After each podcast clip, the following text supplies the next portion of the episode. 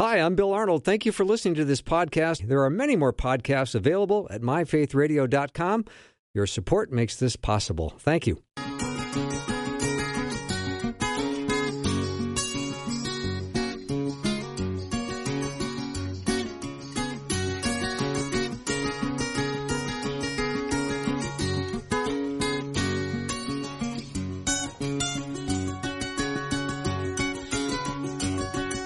And a warm welcome to the afternoon show. I'm Bill Arnold, and I am delighted to have Dr. Peter Kapsner with me because it is time for the Sunburnt series, and we only have a couple of them left in the summer because we're running out of summer. But, Peter, we're going to have a great discussion today with Stephen Mansfield. We're going to bring him on in just a minute. Yeah, we are. We're going to talk a little bit about the state of the male in today's world. But I have to say, Bill, you know, being on your show all of these different years, that music, I think I'm going to take that music to the grave. Like every time that theme song comes up, I just am excited for the conversation, genuinely. So I don't know who chose that music, but I love the opening. I chose it, and I feel the same way, Peter. Indeed. Now, Stephen Mansfield, our guest, he's concerned about the current state of manhood. Now, I don't think this is an intervention today for you and me. And you. Well, it might be subtle, but I bet it's at least part of it, right? It could be part of it, which makes me terribly nervous. But he wants to kind of reverse the downward trend of you know, modern masculinity has taken a hit. Let's just be honest, it has. And he's written a number of great books on the subject and has appeared on TV and all over at conferences around the world because he wants to train men in the art of noble manhood. How awesome is that? Boy, it's something that I think is really, really needed. I mean, we're maybe the third generation into sort of the breakdown of the nuclear family. We're typically speaking, if the family is going to break down, it does tend to mean that the man is not going to be in the household, which also then means that training up young boys and even young women for what to expect for men has really taken a huge hit these last two or three generations. So I think he's really tapping a vein right now in terms of what's happening in people's experience in the world. Well, Peter, let's get out our man cards and put them on the table. It's time to get serious. Stephen Mansfield has written a number of books, the Book of Manly Men. He's also written a book called Men On Fire, Restoring the Forces that Forge Noble Manhood. He also has written an amazing book on the Guinness family, The Search for God and Guinness, which is a biography of the beer that changed the world. So he's been on the show a number of times. Stephen Mansfield is always got a lot to say, and I'm glad to have him with us for the full hour today. Stephen, welcome. Thank you so much. It's great to be with you. Yeah, I was afraid you were going to say that because we've, you know, as a couple of men that want to do the very best job we can in this life, we want to be making sure that we're representing Christ well in our families and in our you know, our communities and even on the radio today. So we're glad to have you as our resource. And Peter and I are going to probably ask you a whole lot of questions. But do you have an opening statement, Stephen Mansfield? Well, my first opening statement is that I love the Fleetwood Mac music at the top of your show. Mm-hmm. So there you go. Yep. I'm weighing in on that. But I appreciate you being willing to talk about men. You know, this is not just because I walk down the street and I see men that aren't, you know, incredibly masculine looking or dressing or what have you. It's not just my personal estimation. By almost every standard, men and boys in particular are really in decline in this generation. And, you know, there are some books out there that criticize men's movements for being too centered around figures like John Wayne and that kind of masculinity and so on. And they've got some wisdom, they've got some insight for us. But for the most part, there's a really powerful men's movement happening that's about men forming bands of brothers, that's about bringing the boys in and helping them and nurturing them, and especially boys without fathers in the home. And there's something exciting happening out there to turn this downward spiral of manhood today. So I'm excited to talk to you about it. Yeah, I am too. Our guest is Stephen Mansfield. You can learn more about him at StephenMansfield.tv. That's Stephen, S-T-E-P-H-E-N, Mansfield.tv. StephenMansfield.tv is our guest. So, all right, Stephen, let me start with this. I've had kind of a rough day, and I'll admit that, you know, maybe the world has been a little hard on me today, and I'm trying to say to myself, well, how do I show this vulnerability as a man? And then when do I just shore up and play tough guy? Well, there's nothing inherently masculine about just swallowing your emotions, never expressing them, never being transparent, and just letting pain, difficulty, and disappointment eat your soul out. That's a generation, a previous generation's bad counsel to us. Real men never cry. Real men never express their feelings. Real men never share deep emotions with each other. That's actually not true. What we have to learn to do is to feel what we feel, and then express those things in the right context. We don't get violent. We don't get crazy. We don't cuss people out. We don't do stupid things. The ideal for a man is that he's got a band of brothers to whom he can turn when things go sour, when he's disillusioned, when he's in pain, when he's humiliated, whatever. And get the loving coaching and the confrontation that he needs to be a better man. And again, it's not as though he can't go home until he's processed all those with somebody else. But he doesn't treat his wife and children as the primary backstop for his life. They're not made for that. That's not what a marriage is. That's not what fathering is. So we all have tough days. We all have difficult times. We all have pains. We all have days when we feel like failures. Knowing how to process that and with whom is part of the key of noble masculinity. Yeah. Our guest is Stephen Mansfield. Peter, I know you got a question for him. Yeah, Stephen, when talking about men and how they process emotions, I'm just thinking, I know there was a season of time in which women, and I think understandably so, felt like they had to become far more, I suppose, quote unquote, male in how they approached the world in order to have a voice, in order to have a role in the world. It seems like that has really shifted now. Men seem to need to somehow become more in touch with their emotions or act maybe more traditionally feminine in order to have a role or a voice as part of this. And are we missing something in this in terms of just figuring out what makes us male and what makes us female and really honoring that instead of just constantly pulling each other towards the other version? Yeah, there's no question that whenever you have either men or women not being fully who they are, they create a vacuum. And the opposite gender then gets sucked into that vacuum. I've spent a lot of time with single moms for a variety of reasons. I can go into it if you want me to. But I've spent a lot of time with single moms. Thank God they, in a sense, manned up. Thank God they stepped up. Moms, grandmothers. I'm very, very close to the African-American community, living in D.C., and I know you're not supposed to say this, but the vast majority of my friends are African-American, and we're very aware of the trends in the African-American community, and you're aware of the fatherlessness that's plaguing that community. Well, thank God noble moms, noble grandmoms stood up, and did they become a bit more masculine? Did they wear the pants in the family? Yes, because there was a vacuum, because they somebody needed to step up and fill that vacuum. So you're absolutely right. When either one fails, male or female, the other has to kind of move in. Unfortunately, it's been the men failing their roles and the women having to step up. And that's what's caused the imbalance. And then, of course, the criticism and the allegations of toxic masculinity in our generation. Mm-hmm. Stephen Mansfield is our guest. You can go to StephenMansfield.tv to learn more about him. Stephen, there's certainly a lot of showcasing of men in the media, and you see the bumbling kind of disconnected dad in the sitcoms, and then you just see the kind of the ineptitude that is all over how men are portrayed. I mean, how about enough of that? Yeah, I tell you what, that's one of the reasons I've written the books that I have. You watch a TV commercial, and what do you see? Typical middle-aged guy, bumbling idiot, can't find the remote. When he finally finds the remote on the couch, he's doing a happy dance. His wife and kids are rolling their eyes, just an idiot. Or the other image of the hapless male, sitting in the bar at the pole, shoving $20 into some girl's underwear. I mean, these are the two images of manhood that prevail.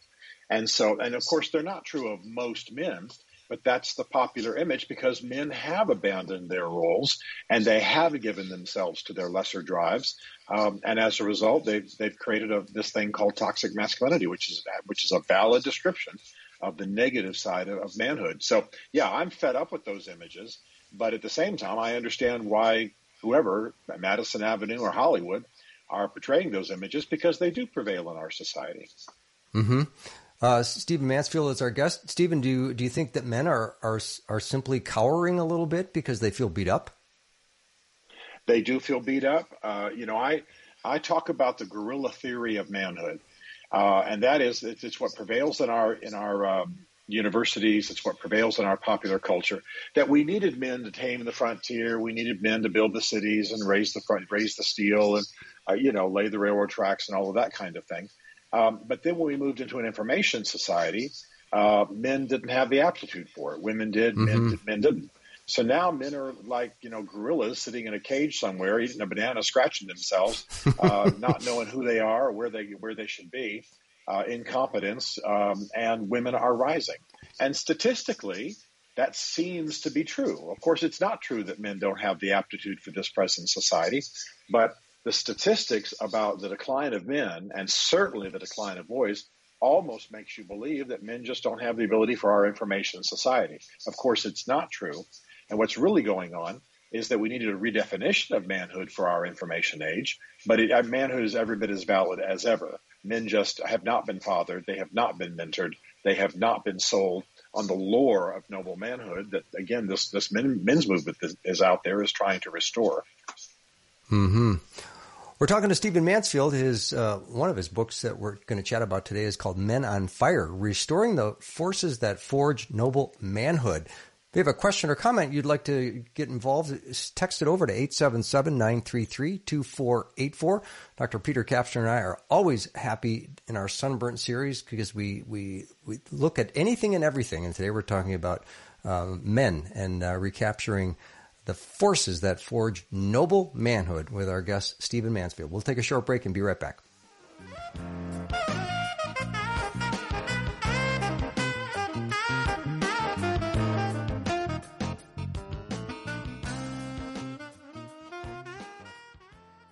We want to pray for you. We all need prayer. We would love to pray for you. The Faith Radio team is serious about prayer, and we pray for specific listener requests every week. Share your prayer requests with us anonymously and securely on our website at MyFaithRadio.com.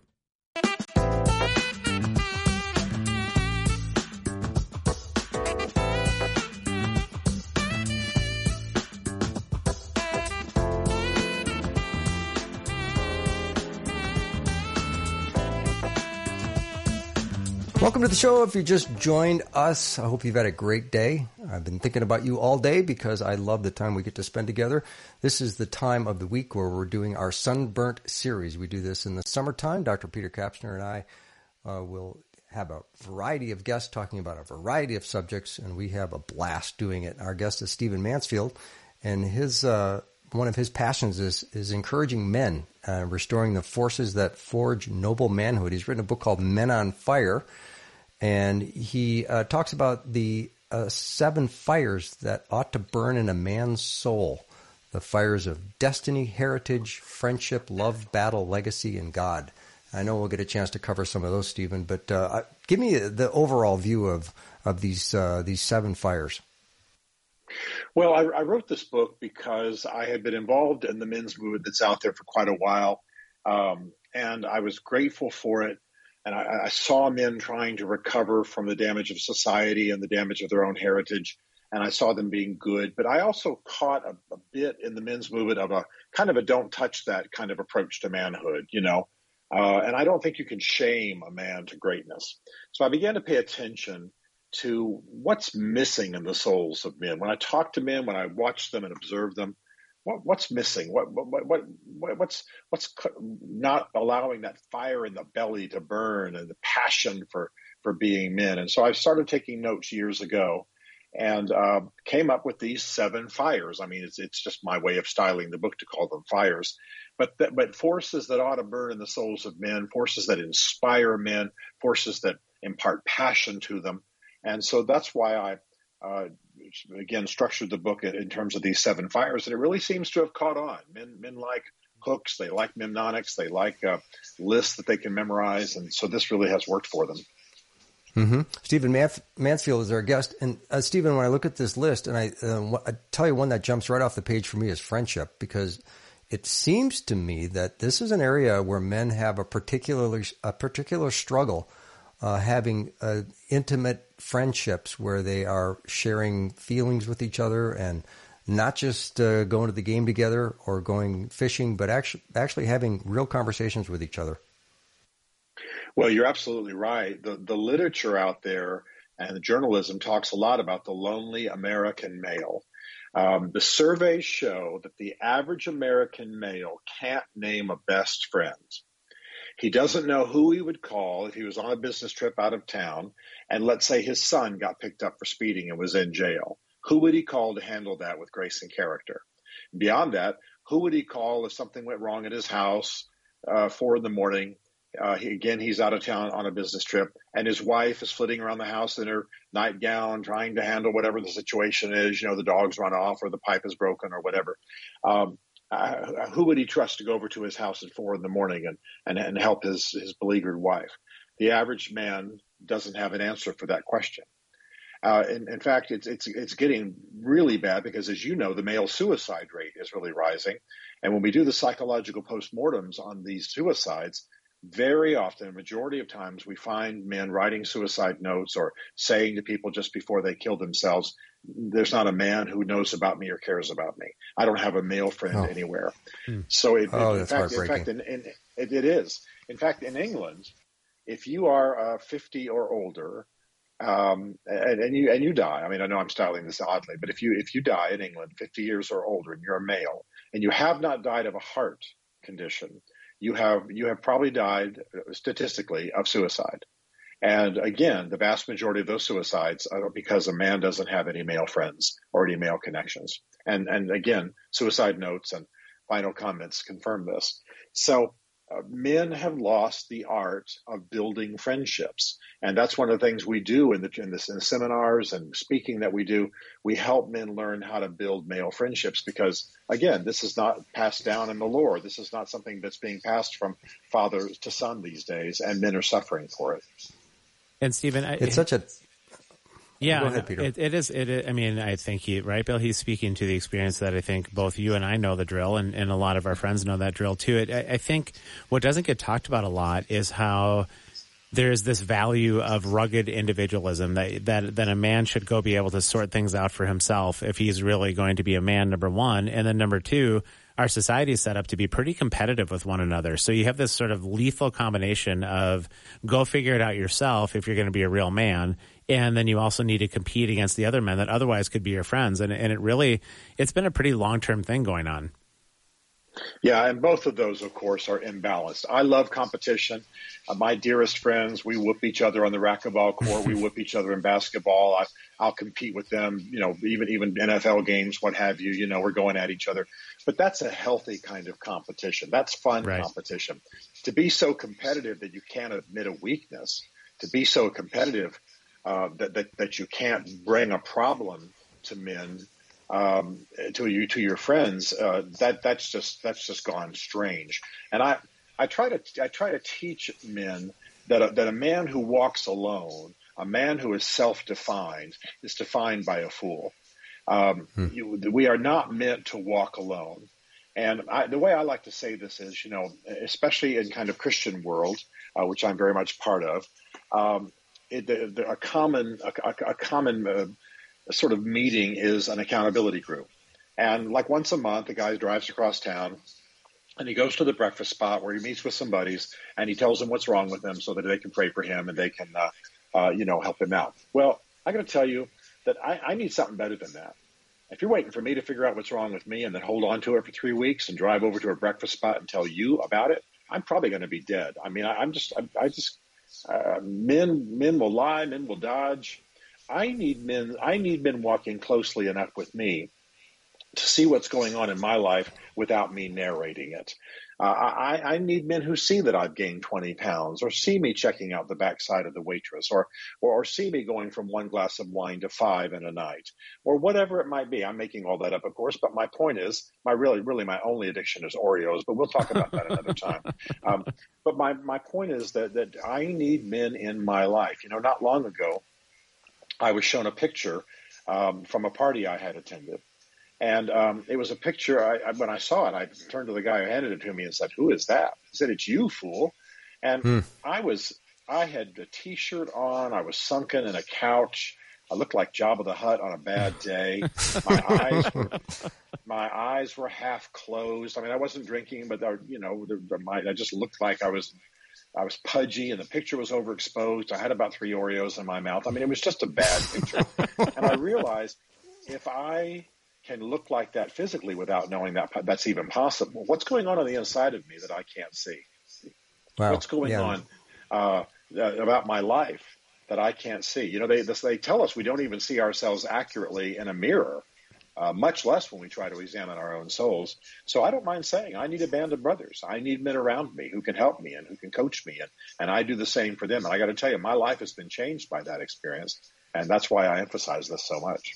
Yeah, and the guy who just described himself as Jabba the Hutt with 3 Oreos in his mouth is Stephen Mansfield. You can learn more about him at StephenMansfield.tv. But, Stephen, I think that, the Band of Brothers thing, because we all have blind spots, and if we're not inviting men that we trust, that love us, to look into our lives and look at our blind spots, we're doing ourselves a big injustice. There's just no question about it. I teach men that what you want to shoot for is what I call a free fire zone. Now, if you've been in the military, any of your listeners, they know a free fire zone usually has to do with the battlefield condition of how freely you can fire your weapon. But I use it in a slightly different way. If the three of us, Peter, Bill, and Stephen, are going to form a band of brothers, I want a free fire zone in which anything that needs to be said to make us better and keep us from harm will be said.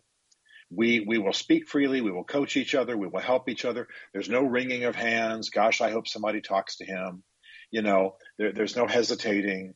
If we're Southern, we're not being all gracious. Why, I would never hurt his feelings. Or if we're from the West, we're not all going to be the Marlboro man, who's too rugged to say anything, or we're not going to be cold-hearted Yankees from the North.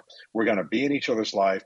We're going to keep eyes on each other. We're going to coach each other and warn each other and help each other and do the things that we need to do for all of us to be healthy men. So I go around saying, man, who do you have a free fire zone with?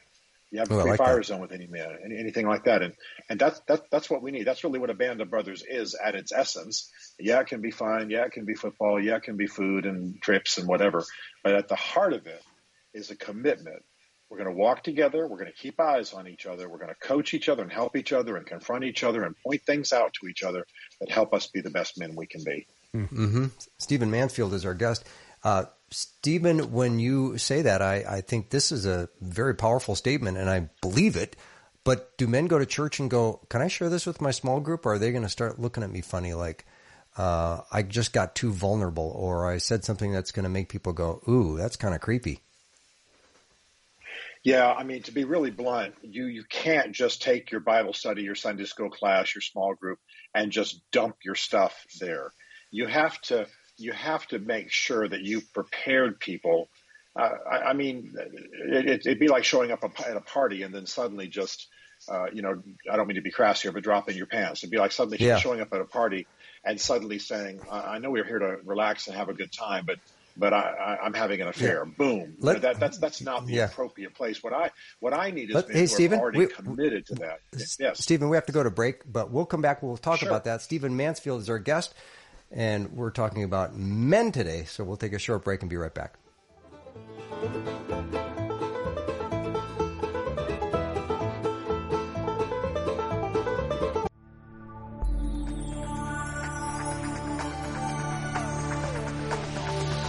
It's the afternoon show with Bill Arnold. Prime time, drive time. Let's get it started. Jump in your car. What's for dinner? It's the afternoon show with Bill Arnold. Welcome to the show. If you just joined us, we've got Stephen Mansfield as our guest. We're going to talk to him about men. And the nice thing about the long break we just had is, Peter, I was able to do some calculating. And since we started this interview, my manhood is up 17.2%. I actually saw that same stat related to you on Twitter. So I think you're right. Well, I think it's verified. You are trending. It's already trending. If you just go to #ManhoodBillArnold, it's all over the place right now. Thank you. Thank you. For sure. Stephen Mansfield has written a number of books. He has a passion for helping men become better men. And Stephen, I had a nice question that just came in from a listener. Can you speak to the new movement in young men where they believe marriage and children are all drain and no benefit, and they therefore commit to singleness? Well, that's a pretty popular trend these days, and I spend some time with these young men. And there's a combination of factors. Part of it is that our society sees the devastation that happens to men because of divorce. Of course, it happens to women too. And also, in a society that has the morals our present society has, men can get many of the benefits they want from women without having to commit, without having to make a covenant, without having to be invested, so to speak. If you can get in sex and you can have her live in and you can have her cooking for you and you can have her sharing the bills and everything else, well, then why should I take on more burden? Why should I get legally entangled, especially if we're not thinking of marriage as anything that is mandated by God? So yes, there is quite a movement out there. Part of it, like I say, is the bitterness of men who have been through the devastations of the courts and divorce, and part of it is young men who are getting all the benefits of the females in their lives without having to covenant. Obviously, I believe they're living in the unbearable lightness of being, as existentialists say.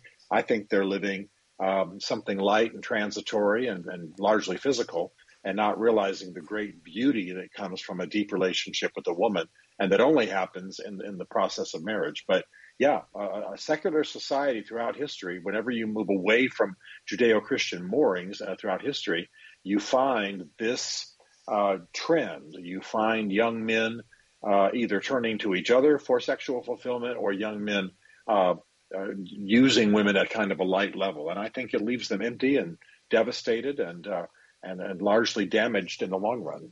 Mm-hmm. Stephen Mansfield is our guest. His book is called Men on Fire, Restoring the Forces that Forge Noble Manhood. Stephen, I would guess that there's a major problem that men have with their identity, especially in today's world where they're trying to make something out of their career, and they're trying to be popular. And I think the burden on people today to have a presence on social media, or to just try to be relevant, is causing men to have a lot of anxiety and depression. Well, there's no question, and a lot of that is because what role are they meant to play? Think about it. Exactly. If a man isn't raised in a home with another man there who loves him and calls him out and challenges him and summons destiny, then what role does a man play? Is he his biology? Is he an athlete? Is he a student? Is he what the girls say he is? Is he what Hollywood says he is? I mean, what role should he play? And of course, the drift of his body and the drift of his buddies is probably going to be towards various sort of moral bondages. So yeah, the whole issue is that I believe, anyway, we've got to get our sense of manhood and the roles we play as men from something eternal. I believe it's from God, from Scripture, and also from our heritage, from the nobler side of our heritage. My father wasn't a man particularly given to religion, but he was a war hero. He was a good father. He was invested in his family. He sacrificed. He was an honorable man. He was a Medal of Honor winner. This was a man that was a lot to emulate. So I draw from that heritage. So there's no question that young men today are fishing about for the roles. What is manhood? What role do I play? And society had better be a little bit more intent about nurturing these men and modeling for these men what they want, because toxic masculinity is devastating our society. I mean, in America, we talk a great deal about Muslim terrorists, but for the most part, the men who are the people who are shooting up campuses, shooting up colleges, shooting up high schools, the gunmen in these horrible shootings that we have are young, white, unfathered, unmentored, untended young males. And so we've got a plague bedeviling our society, and it's largely one of young men not knowing who they are. And that's a lot of the reason I do what I do. I like that. Yeah, Stephen, for go ahead. Yeah, no, just for young people today, young men that maybe didn't grow up with a father that can teach them to do that. How can we find men that can help fatherless young men grow into this? Because that then gets to be tricky too. We don't live maybe in the same sense of village or proximity where you can get to know some of the local men if you didn't have a father in your life. Well, here's the stat that is really, really good news. If you have a young man in a home without a father present, a male figure present in that home, other men who are not the biological father, who are invested in that young man, can make as much as approximately 85% of the difference a father would have made. This is what psychologists are telling us.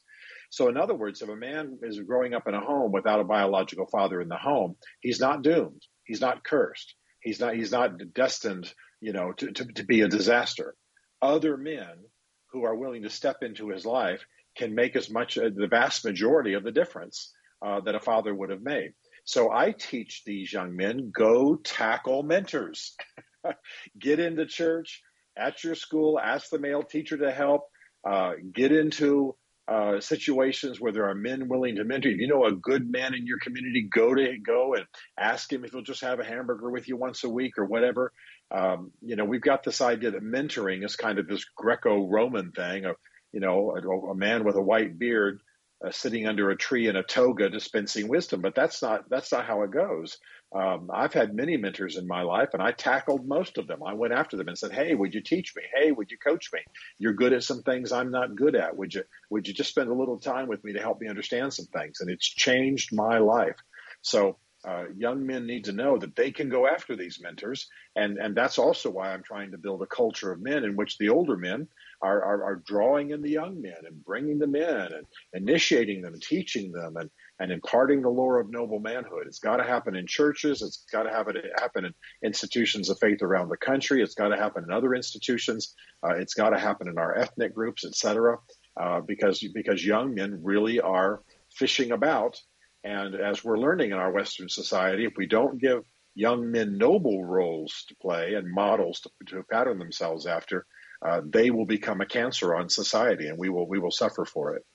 Mm-hmm. Stephen Mansfield is our guest. You can learn more about him at StephenMansfield.tv. Stephen, you dropped the word toxic masculinity, and I know men hear that and they go, "Ooh, I don't even know what that means." What do you understand that to mean? Well, good. I'm happy to talk about that. Thanks for the question. I know that toxic masculinity is a phrase that's used largely by critics of manhood and critics of masculinity, but I like it. Let me tell you why.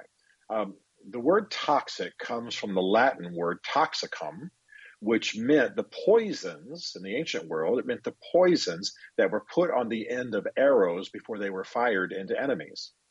So if a man is a good and a noble man, then he doesn't live out toxic masculinity. He lives out noble masculinity. He makes his children noble and strong. He loves his wife and helps her achieve everything she's meant to achieve and be fulfilled in her soul. He ennobles society and makes it stronger and better. You understand what I'm saying? Noble, good masculinity changes lives for the better. But if we're not given to that model, if we're not given to that lore, then we start firing poisonous arrows into those around us. We have devastated, weak sons. We have daughters who are off looking for affection and affirmation in ways that they shouldn't.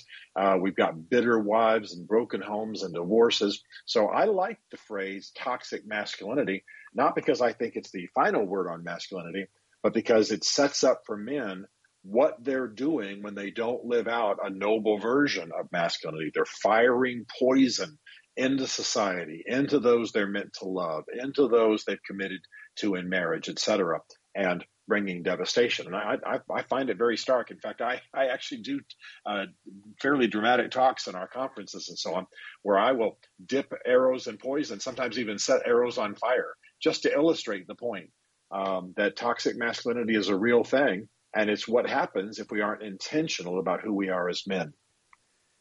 Stephen, what is the cure to all of it? And if we're identifying the issue, I guess, A, what is the cure? But then how long would it take to actually change perception, change ways of life?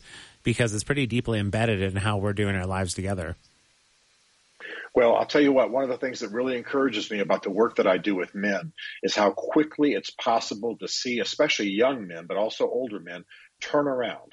once they begin to realize that they've been living out of their lesser drives and they've been living some caricature of manhood that society has handed them, and they begin to have other good men around them, and they allow coaching, and they allow these men to speak into their lives. And yeah, they have fun and rowdiness. All men want to do that, but they begin to improve and grow. And the turnaround is quick. The turnaround is powerful.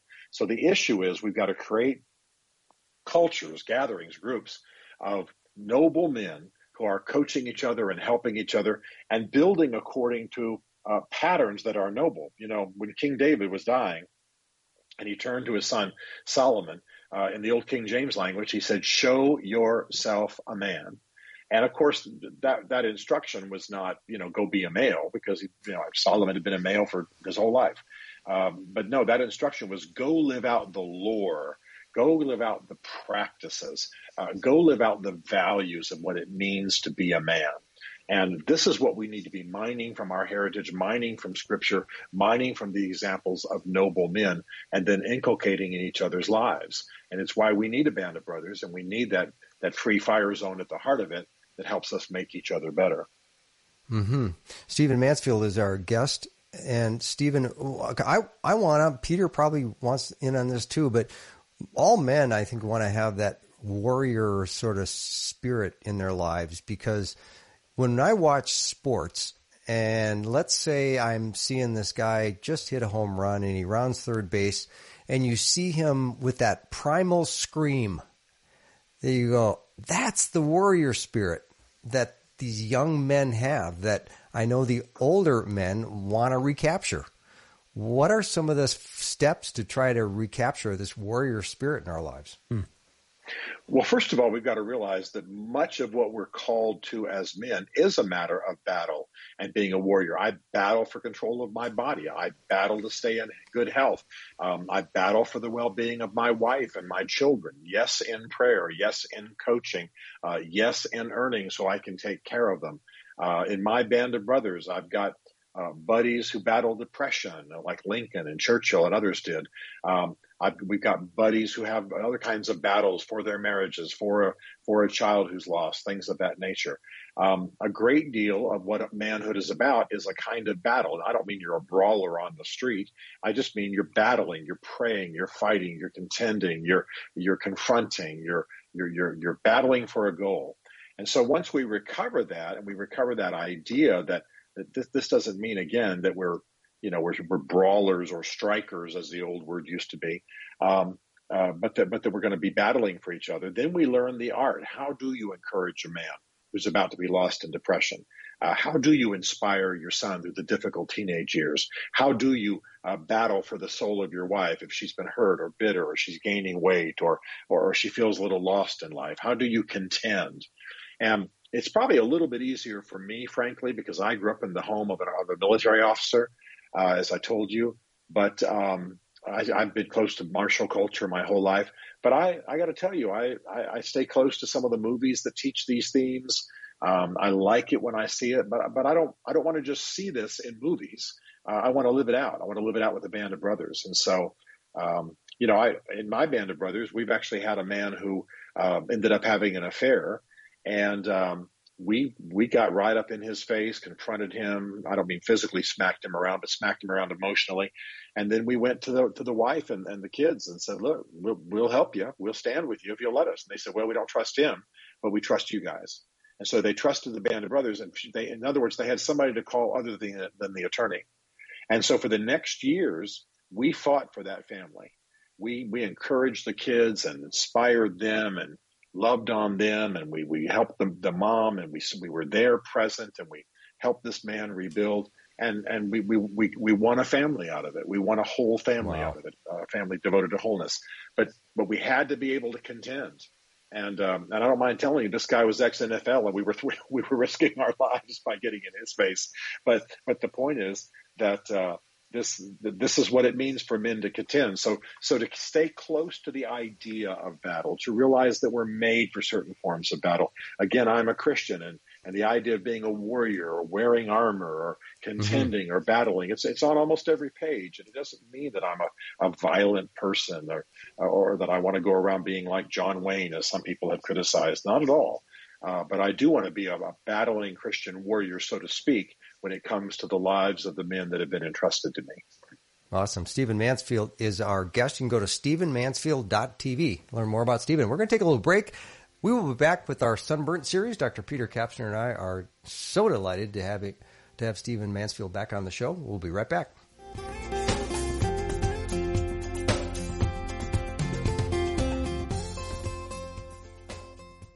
Faith Radio and Afternoons with Bill podcasts are available because of listener support. If you are a supporter, thank you so much. Becoming a supporter today by visiting MyFaithRadio.com.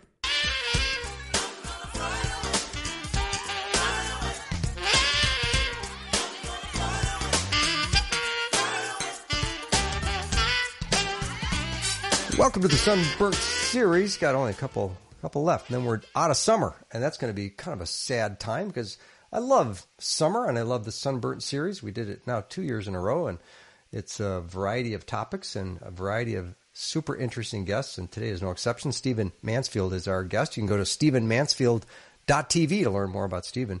He has a love for making men better and helping men become who God wants them to be. And Stephen, if men are created in the image of God, of course they are. And how can they possibly be the best they could be if God does not get involved in that process? Well, that's my question exactly. I mean, I work with men who say they're atheists and don't believe in God. That's fine. I'm going to take them as far as I can take them.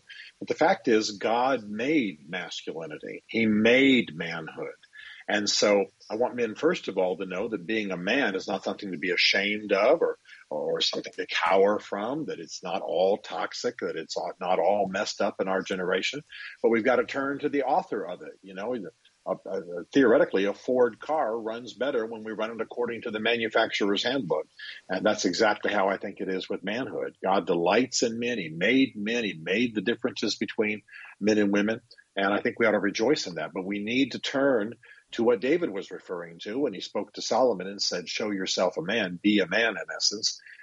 What is the lore of manhood, the way of a man, the ways of a man that God has created in Scripture? I love it in the book of Job when God turns to Job at the end of that horrible, the destruction of his family and about 34 chapters of his idiot friends trying to give him bad advice.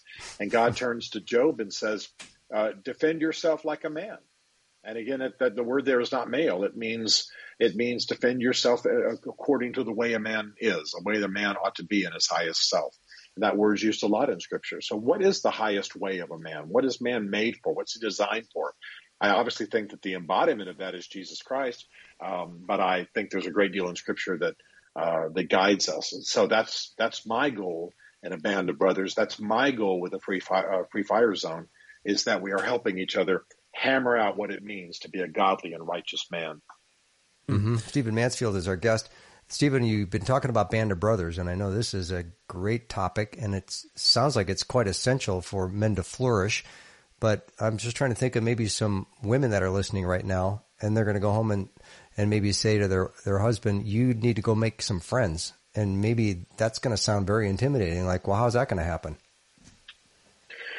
Well, I'll tell you what. That's exactly what I hope happens. I invite women to our gatherings and to all the material that we do, and I want them to understand. I want them to be inspired. I don't want them to nag their husbands, but I do want them to encourage their husbands. Many times, men are neglecting their male friends because they think they're doing their duties at home. But actually, a man is better for his family if he's got time with a band of brothers. I'll tell you what. I teach men that men make friends differently from women. I'll tell this very briefly. They do studies, little boys, little girls. They put little girls in a room, and the laboratory people are watching through the windows, through the mirrors. And the little girls inevitably circle each other and finally turn chairs facing each other. And one of them says, I like your hair. And they're best friends forever. They just face each other, and they start talking, and they're buddies. Little boys turn the chairs side by side, shoulder to shoulder, and start thinking of things to do. I bet I can beat you to that tree. I bet we can get Tommy to pull us in that wagon. I bet we can set that door on fire. I mean, this is what little boys do. And so men make bond with other men while doing something else than trying to bond. If you want to kill a men's movement, circle up some chairs in a fellowship hall and ask every man to start talking about how he feels. Ain't none of them coming back next week.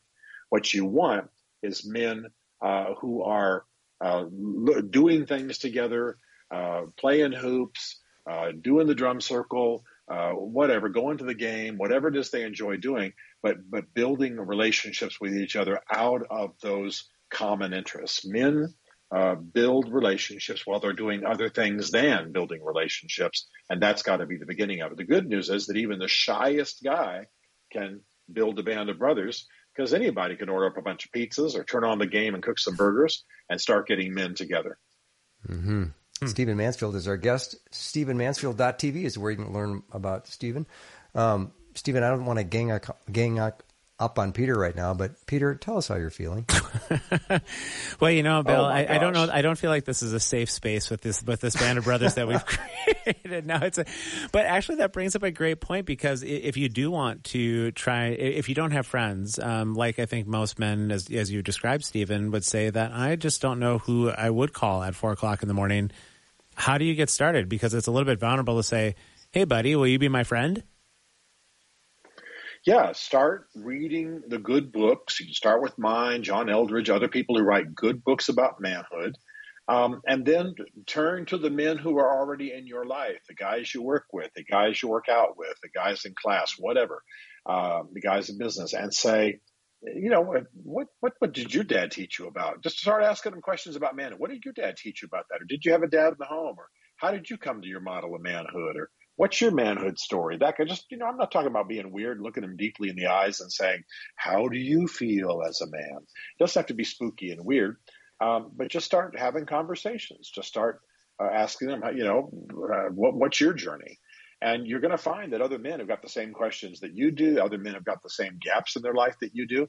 And that's where you can start turning these relationships towards the themes of manhood and ultimately arrive at the free fire zone that men ought to have. It really happens very naturally, and I think most men long for it. It's just that the way we try to do it is in a difficult, embarrassing, emotional way, where we try to draw them out emotionally first and get them to connect that way, rather than just by hanging out as men and starting to ask the deep questions of manhood that are natural, I think, for most men. So good. Stephen Mansfield is our guest, and Stephen, it seems like there are can be a lot of reasons why men are reluctant to want to participate in church-related activities. I think you just stated possibly one of the reasons that it can feel emotionally uncomfortable, but men do find new ways to express emotions if they're doing things side by side or solving a task or getting a project done together. I mean, it seems to be the best way for men to have safe space to share how they feel. Yes, and I want to say that's why sometimes the Sunday school, the Bible study, the small group, even the church service is not a place where men really are willing to unpack themselves. The church can tend, I'm not saying all churches, I'm a church guy myself, but church can tend to be lean feminine, lean towards emotions, lean towards things of that nature that tend to be historically feminine kinds of pursuits. And so men have to create alternate spaces. I want to love my wife, but I don't want her in my band of brothers, right? I love my children, but they're not the ones I turn to. I need to build this other band of brothers with a bunch of men who are commonly committed with me to the great project of being good and noble and strong men.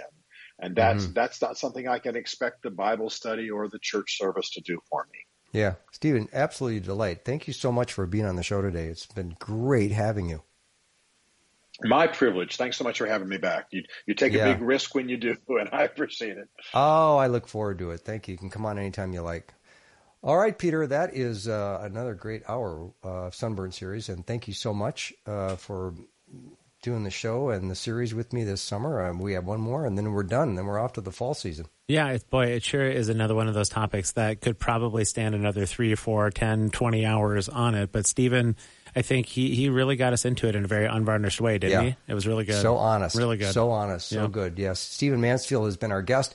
You can learn more about him at StephenMansfield.tv. That wraps up our show for the day. Thank you so much for spending time with me. And if you missed any of it, I do always recommend the podcast. You can listen to it at your leisure. So have a great night, everyone, and I hope you have a wonderful night's sleep, and I'll see you tomorrow.